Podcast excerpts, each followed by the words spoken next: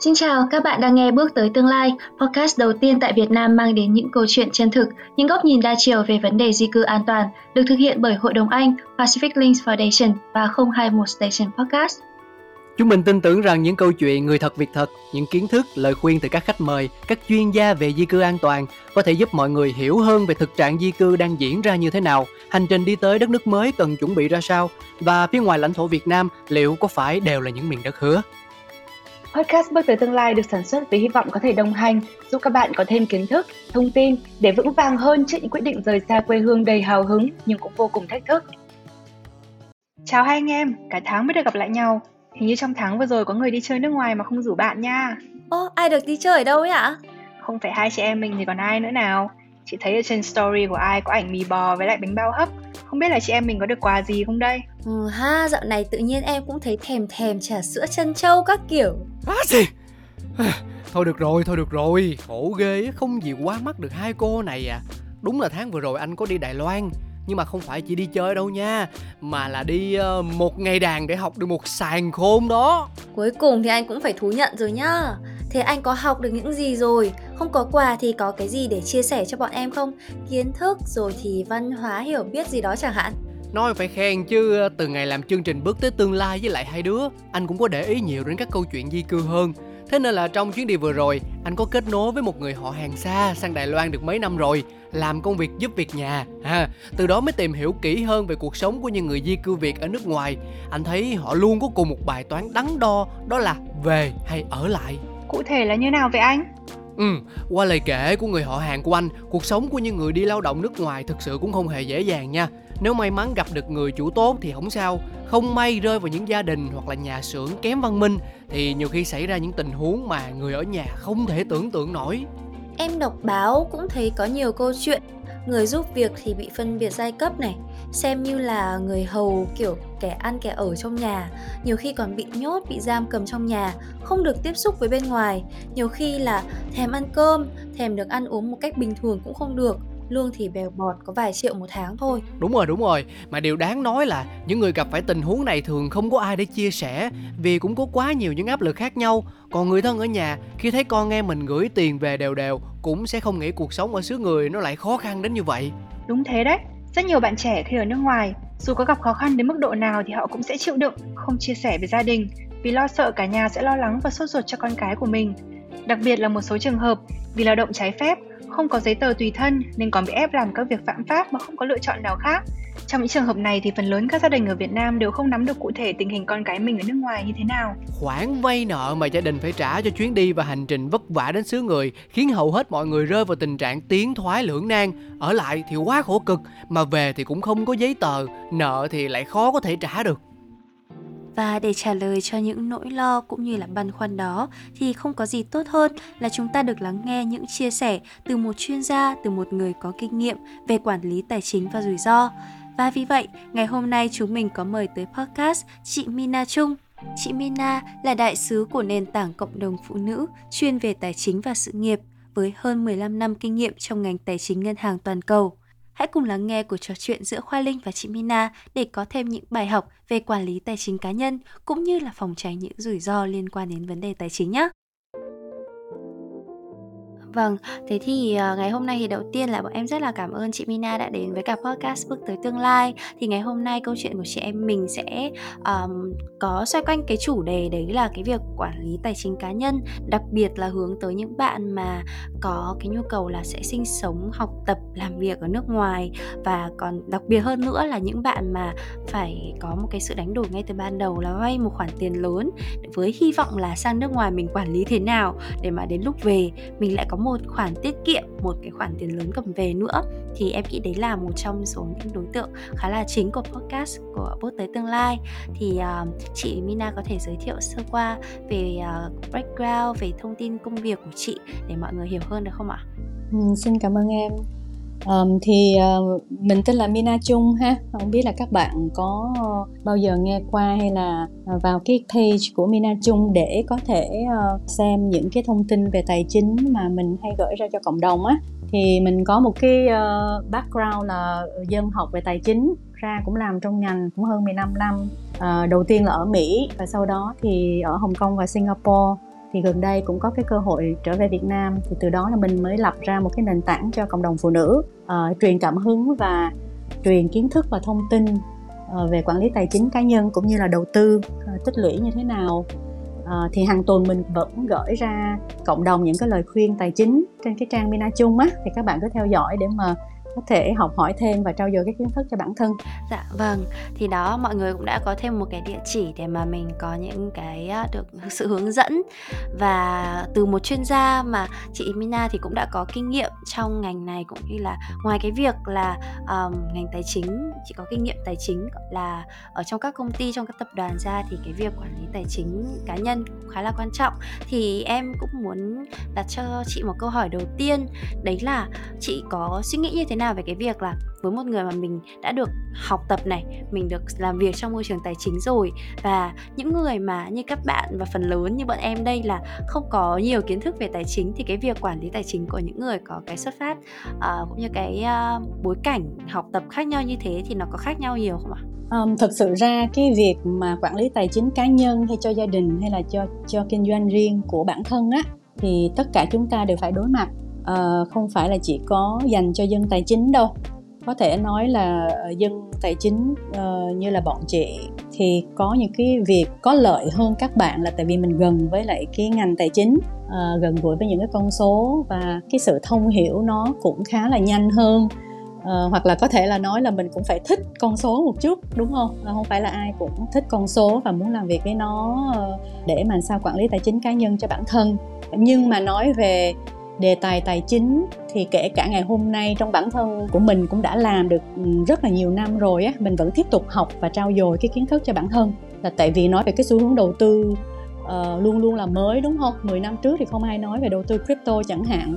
Uh, blockchain là gì những công nghệ mới những cái xu hướng mới. Thì bản thân mình cũng phải uh, luôn luôn là tìm cái uh, thông tin hoặc là kiến thức hoặc là biết về cái xu hướng nó như thế nào để mà mình còn quyết định uh, là có nên đầu tư hay không chẳng hạn. Nên cái câu trả lời cho các bạn là tất cả chúng ta đều phải mỗi ngày trao dồi cái kiến thức về quản lý tài chính cho bản thân và nó sẽ đi theo mình suốt cả cuộc đời. Là tại vì sau khi mà bạn nghỉ hưu cũng vậy cái số tiền bạn có như thế nào và có bảo đảm được cho đến khi mà mình qua đời hay không á thì nó sẽ phụ thuộc vào cái việc quản lý tài chính cá nhân của mỗi người chúng ta. Vâng em thấy chị có nhắc đến đầu tư. Thế thì đối với nhiều bạn thì các bạn sẽ thấy là cái việc bỏ ra một khoản tiền lớn ngay đầu tiên để mà mình đi sang một đất nước mới gọi là đổi đời đó thì nó là một khoản đầu tư rất là xứng đáng. Nhưng mà có nhiều người thì lại suy nghĩ là nó quá rủi ro. Thì theo chị thì chị quan điểm của chị thế nào ạ? À, nếu mà cái đề tài này nó liên quan tới cái việc là các bạn cần phải vay một cái số tiền á để mà đem lại cho mình cái cơ hội đi ra nước ngoài á, thì thực sự ra là bạn phải biết cái việc quản lý cái dòng tiền của mình và quản lý cái nợ này nó như thế nào á, một cách hiệu quả thì nó mới có thể dẫn tới cái việc tích cực trong cái việc mà quản lý tài chính của mình. Nếu mà bạn không biết làm cái việc đó và bạn đang nợ thì thực sự ra là bạn đang bị rất là bất lợi trong cái việc là làm sao giải quyết được cái việc nợ này và sau đó thì mới nghĩ tới cái việc mà tiết kiệm. Tiết kiệm được rồi thì mình mới nghĩ tới cái việc đầu tư. Chứ nếu mà trường hợp như bạn vẫn nợ mà nghĩ tới cái việc đầu tư bây giờ á thì nó cũng uh, không có theo được cái thứ tự ưu tiên để mà tạo cho bạn một cái uh, hướng đi hiệu quả nhất. Nên vì thế mà nói về quản lý tài chính thì thường thường chị cũng hay khuyên là quản lý tài chính nó có 5 bước á. Uh, và phải đi qua từng cái bước như vậy cho mỗi người thì mới hiệu quả chứ mình không thể nào mình chỉ nhắm vào cái việc là à nợ là xong là xong không có cần phải uh, nghĩ tới những cái bước khác nữa. Nhưng cái việc quản lý tài chính nó phải qua năm cái bước đó tất cả mọi người chúng ta đều phải qua năm cái bước đó. Vâng em tò mò thì chị có thể nói sơ sơ một chút cho em về năm cái bước đó là gì không hả chị? Ờ, năm cái bước này thực sự ra nó phải bắt đầu bằng cái bước thứ nhất là mình nói về cái tiền lương á cái thu nhập của các bạn á tại vì uh, bạn không có cái đó thì nó cũng uh, uh, gọi là uh, những cái bước khác nó cũng sẽ ảnh hưởng đúng không? Mình không có tiền vào thì mình nói gì tới cái việc quản lý. Thì đó là bước đầu tiên. Bước đầu tiên xong rồi cái bước thứ hai là mới tiết kiệm. Tiền mình về rồi thì mình cần phải tiết kiệm. Đó là bước thứ hai. Rồi xong rồi nó mới qua cái bước thứ ba là bạn tiết kiệm xong rồi bạn mới được phép chi tiêu những cái phần còn lại. Đó là cái bước thứ ba đức chi tiêu rồi bước thứ tư là bước đầu tư. Thì khi mà bạn có tiết kiệm rồi á bạn có quỹ dự phòng bạn biết chi tiêu một cách hiệu quả rồi mình nghĩ tới cái việc đầu tư mình đem cái tiền tiết kiệm đi đầu tư. Và cái cách đầu tư như thế nào thì mình sẽ phải nói sâu vào cái đó đúng không? Rồi đầu tư xong là bước thứ tư thì nó sẽ dẫn tới bước thứ năm là uh, bạn phải bảo toàn cái vốn của mình. Tại vì ai cũng có thể đi đầu tư xây dựng tài sản làm giàu mà không biết bảo quản nó như thế nào thì nó sẽ dẫn tới cái việc mất vốn. Hoặc là bạn có thể ờ, bị bankrupt á, có nghĩa là bị phá sản chẳng hạn. Mình nghe nói rất là nhiều về những người giàu cũng có thể bị phá sản, đúng không? Và trong cái bước thứ năm phòng chống này nó cũng liên quan tới sức khỏe nữa. Tại vì ờ, bạn phải có bảo hiểm cho sức khỏe như thế nào. Tại vì nếu mà mình không có cái bảo hiểm cho sức khỏe, thì bạn có thể dẫn tới cái việc là tài sản của mình có rồi hay là vốn của mình có rồi mình lâm bệnh cái mình lấy cái tiền đó qua để mình lo cho sức khỏe thì nó lại trôi hết những cái tiền mà mình đã tích lũy và đầu tư và xây dựng cái tài sản đúng không? À, thì cái đó là cái năm bước mà thường thường mà chị cũng hay chia sẻ cho cộng đồng á là tất cả chúng ta đều phải đi qua cái năm bước này và phải biết từng bước làm như thế nào á thì cái tổng thể, cái việc mà quản lý tài chính của các bạn mới gọi là hiệu quả. Thì cái phần nợ này nè, cái phần nợ này nó sẽ liên quan tới cái bước thứ ba nhiều hơn, là bước thứ ba là bước chi tiêu á. Thì các bạn phải chi tiêu như thế nào để mà hiệu quả, để không dẫn tới nợ, đúng không? Hoặc là bạn có thể là bạn có cái khởi đầu là cái cái cục nợ đó, thì bạn phải chi tiêu lại càng tiết kiệm và hiệu quả hơn nữa, để mà bạn có thể trả được cái nợ đó thì ờ, nợ chỉ là một phần trong năm cái bước là cái tổng thể của cái quản lý tài chính mà chị thường hay nhắc tới cho các cộng đồng. Vâng, nghe thì nếu như mà mọi người nghe đến đây thì có vẻ là sẽ thấy hơi phức tạp một tí là sao lại có nhiều bước thế và có nhiều những cái phức tạp như thế. Tuy nhiên em nghĩ là để mà mình có một cái tầm mình mình lùi lại một chút và mình nhìn rộng hơn thì mình sẽ bao quát được và mình có cái kế hoạch nó dài hạn hơn. Bởi vì nếu như mà mọi người cũng biết là nếu như mình đi làm hay đi học thì nó cũng sẽ tính bằng năm, thậm chí là năm 10 năm và dài hơn nữa. Nếu như mà mình không có cái nhìn xa cũng như là cái kế hoạch nó bài bản thì mình cũng sẽ rất dễ mắc sai lầm. Thì em cũng nhìn vào một số những người xung quanh em hoặc là các bạn có thể nhìn là nhiều bạn thì cũng đi làm vài năm, cũng để ra được một khoản này khoản kia. Tuy nhiên là các bạn ấy tưởng như thế là được rồi là đủ rồi và bắt đầu là tiêu. Đó, thì cái lúc đấy những cái tiết kiệm cố gắng trước đấy nó cũng lại bắt đầu bị hao phí, bỏ sông, bỏ bể. Trong khi là các bạn ấy có thể đầu tư, các bạn ấy có thể, gọi là, có một cái xuất phát điểm tốt hơn nữa. Thì em cũng nghĩ là nó đúng là phải có một cái sự đầu tư về mặt suy nghĩ bài bản để mà đạt được cái hiệu quả.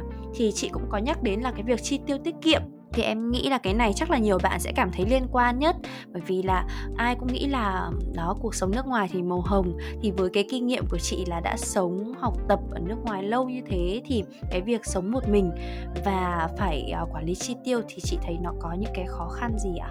Um, thật sự ra cái cuộc sống mà mình vẫn còn độc thân á thì ở nước ngoài hay ở Việt Nam hay là ở tất cả các nước đều cũng như nhau đúng không? Mình độc thân thì thật sự ra là những cái việc cho cá nhân cho bản thân á nó cũng sẽ ưu tiên hơn. À, nhưng mà sau đó thì có thể là bạn có những cái kế hoạch để mà uh, lập gia đình uh, hoặc là có con thì cái đó là cái cái cái mốc những cái mốc thời gian và tài chính của từng cái mốc thời gian như vậy nó cũng sẽ thay đổi. Nhưng mà các bạn đang hiện bây giờ học ở nước ngoài hay là đang đi làm ở nước ngoài thì khi mà mình học hay là mình đang đi làm á là cũng là hai cái hoàn cảnh khác nhau. Mà vì thế nó cũng sẽ dẫn tới cái việc tài chính và cái cách mà chi tiêu nó cũng khác nhau. Nếu mà bạn là học sinh và bạn à, gọi là đang sống trên cái tiền của gia đình thì thực sự ra cái đó không phải là cái thu nhập của mình đúng không? Mà bạn phải chắc chiêu tiết kiệm như thế nào để mà sống đúng cái khả năng tài chính của mình. Còn nếu mà bạn đã đi làm rồi đó bắt đầu bạn có một cái đồng lương ở trong tay á và bạn bắt đầu xử lý cái đồng lương nó như thế nào, quản lý nó như thế nào và đặt cho mình một cái mục tiêu á. Tại vì ai cũng nghĩ là à bạn phải tiết kiệm, bạn phải đầu tư. Nhưng mà nhiều khi bạn không nghĩ tới là tiết kiệm để làm cái gì và đầu tư để làm cái gì á, thì không có đặt cái mục tiêu được á, thì bạn khó có thể nào mà lên cái kế hoạch và quản lý nó và lâu lâu cũng phải xem lại là à mình có đạt được cái mục tiêu của mình hay chưa? Hay là mình chưa đạt được thì mình cần phải thay đổi cái mục tiêu của mình hay là mình cần tăng tốc cái việc tiết kiệm hay là mình cần phải kiếm những cái kênh nào đó mà mà mình um, tăng trưởng cái dòng tiền của mình? Thì thường thường là chị hay bắt đầu là cái mục tiêu cuối cùng của bạn là gì á? Rồi sau đó thì mình mới quay trở lại là vậy thì mình cần phải lên cái kế hoạch quản lý tài chính như thế nào?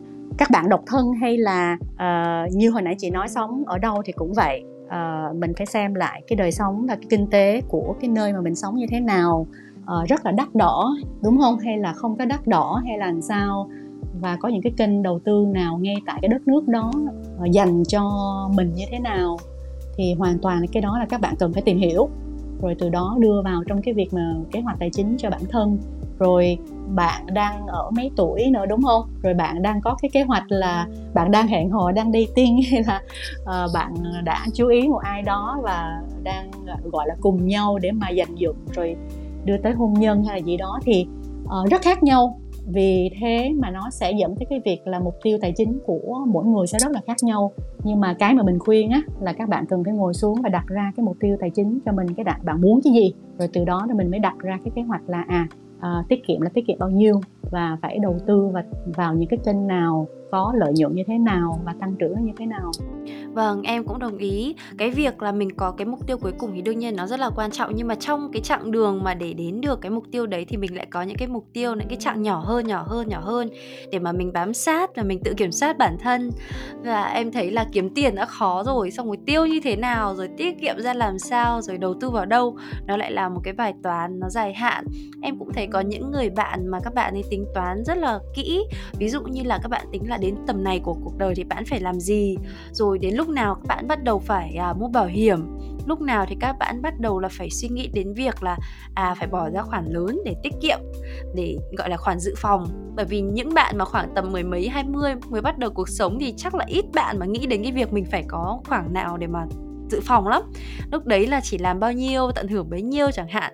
Thì những bạn trẻ mới bắt đầu ra nước ngoài, em nghĩ cũng khoảng mười mấy tuổi chẳng hạn, thì cũng rất là dễ bị rơi vào cái trường hợp là cứ trải nghiệm và và gọi là mình chỉ sống một lần đó. Đó, thì cũng, nó cũng là một cái thách thức cho các bạn mà mới sang nước ngoài, bởi vì nó mới quá bao nhiêu thứ để thử thì mình cũng sợ là, thế lỡ mình tự nhiên bị đi về thì sao? Thì lại tiếc. Đấy. Thì em cũng nghĩ là một cái mà cần phải rất là nghiêm khắc với bản thân nữa.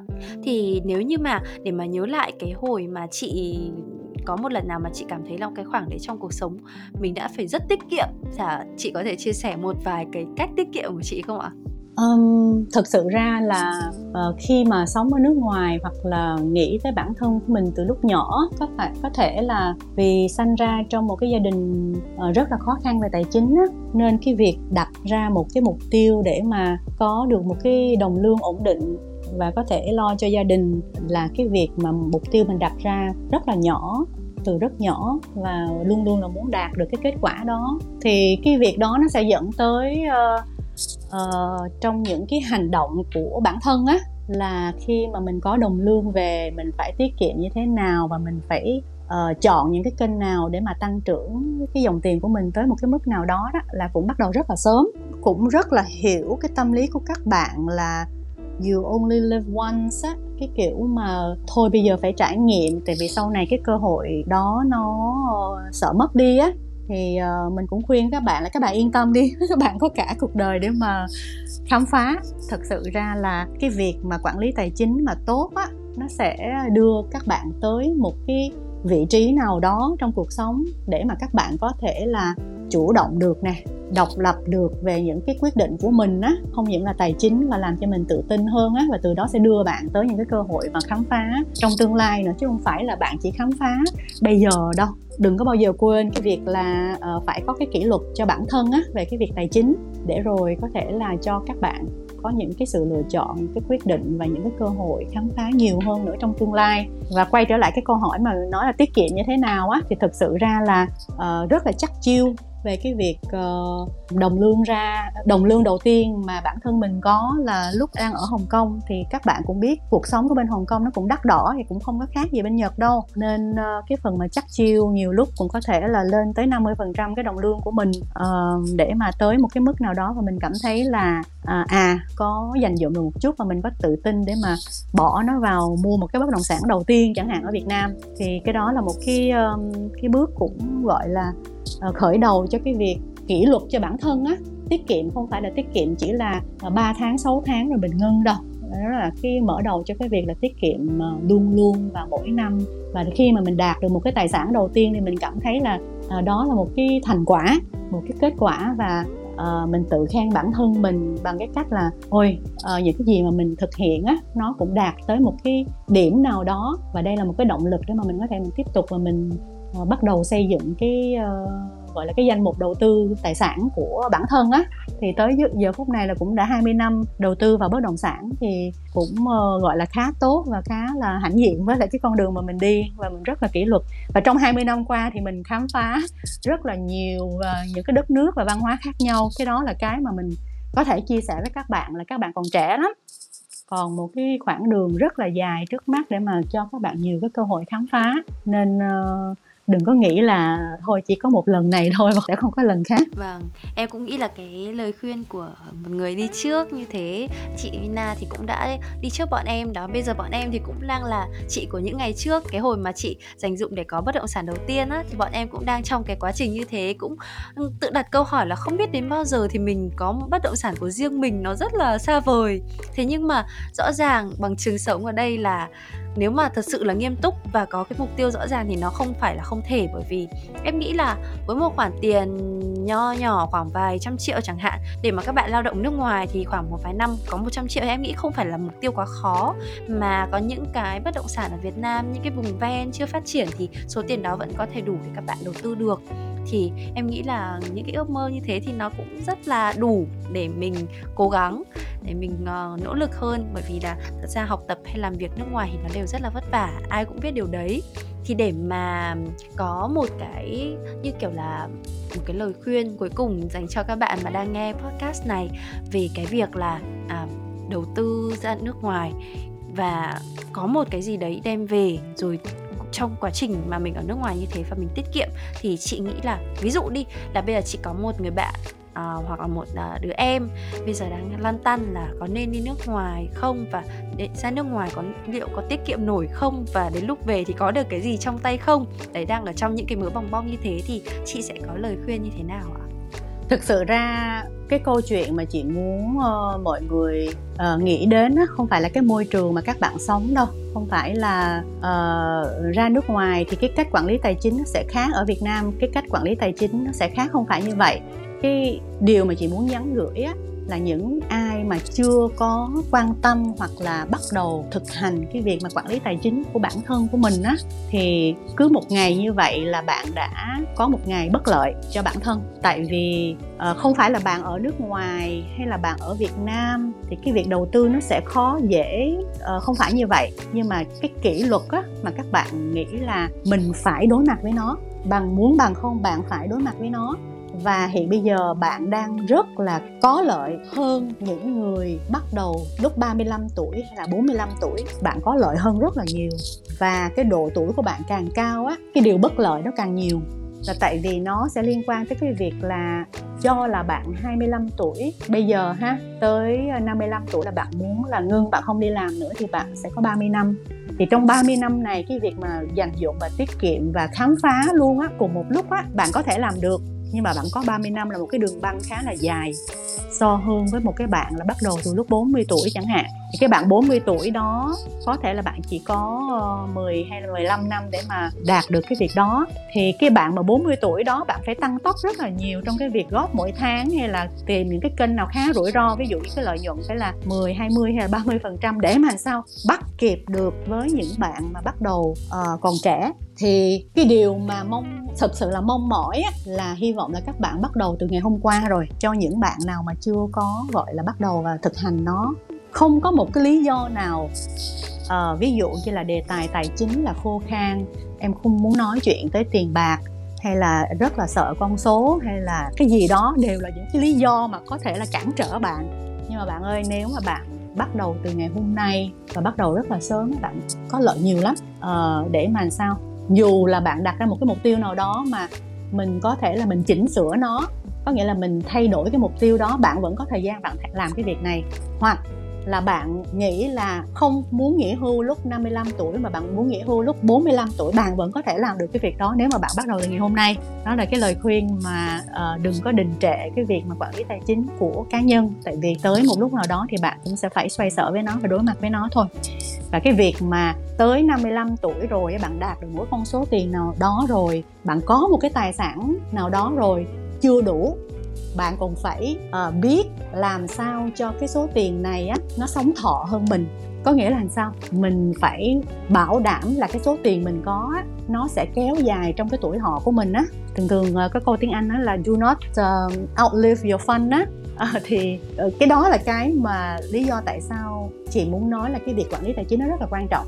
Nó sẽ đi theo với mình suốt đời. Thì ăn thua là bạn có chấp nhận và thực hiện nó một cách nghiêm túc và luôn luôn luôn trau dồi cái kiến thức cho mình để mà làm cải thiện hơn cái việc mà quản lý tài chính á.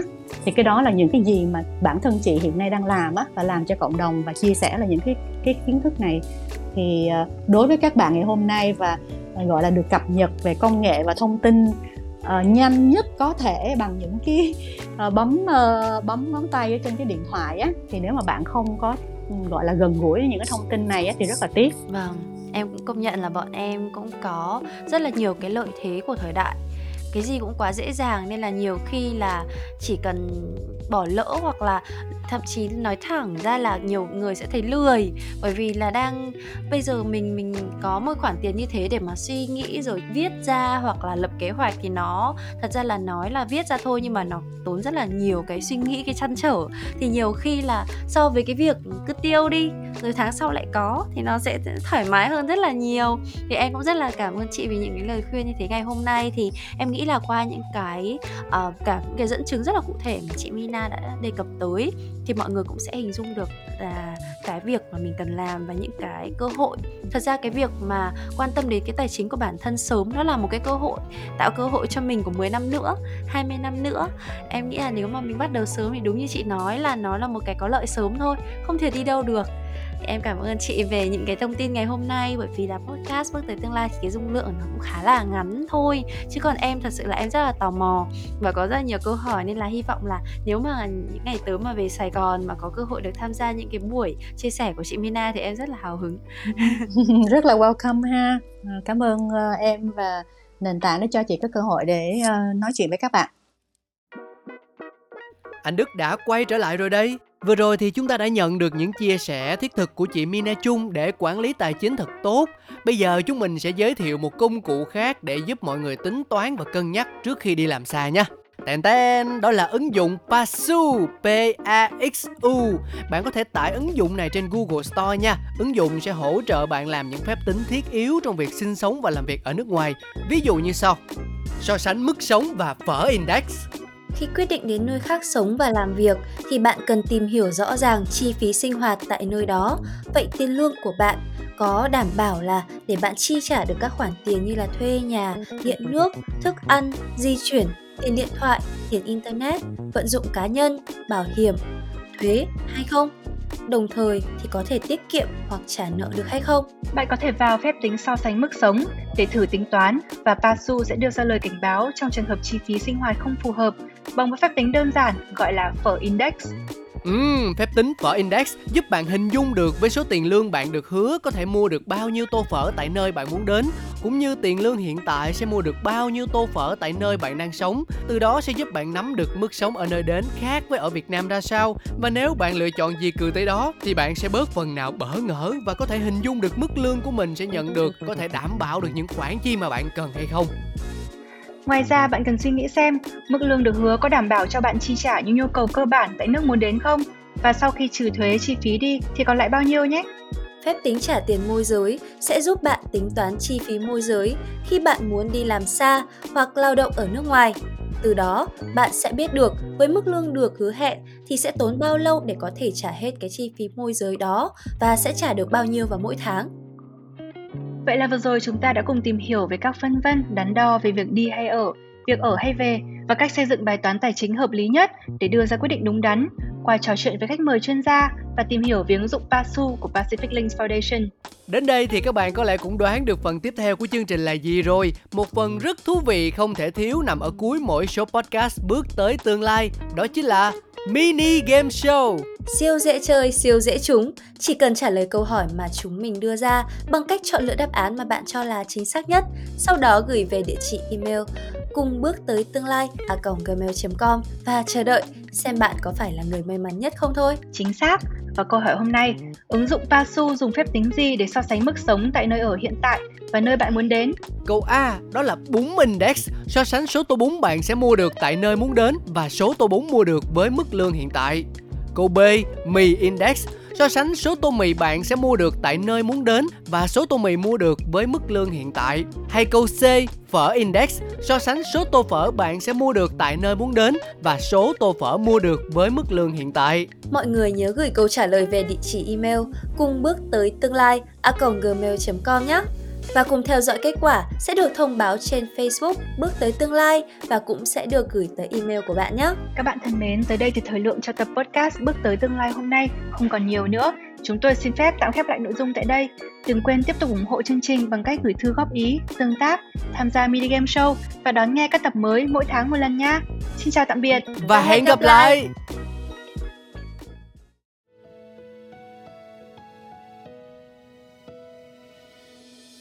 Hy vọng các bạn sẽ tiếp tục đồng hành cùng anh Đức, Linh Lê và Khoa Linh trong series podcast này. Với mỗi tập podcast, bạn có thể vừa nghe, vừa tranh thủ làm những công việc của mình và cùng lúc có được những kiến thức cần thiết để di cư an toàn. Kể cả khi những thông tin này chưa thực sự có ích với bạn ở thời điểm hiện tại, hãy cứ bỏ túi và giữ lại cho mình. Vì biết đâu một ngày nào đó bạn sẽ cần đến chúng khi đang ở một vùng đất xa lạ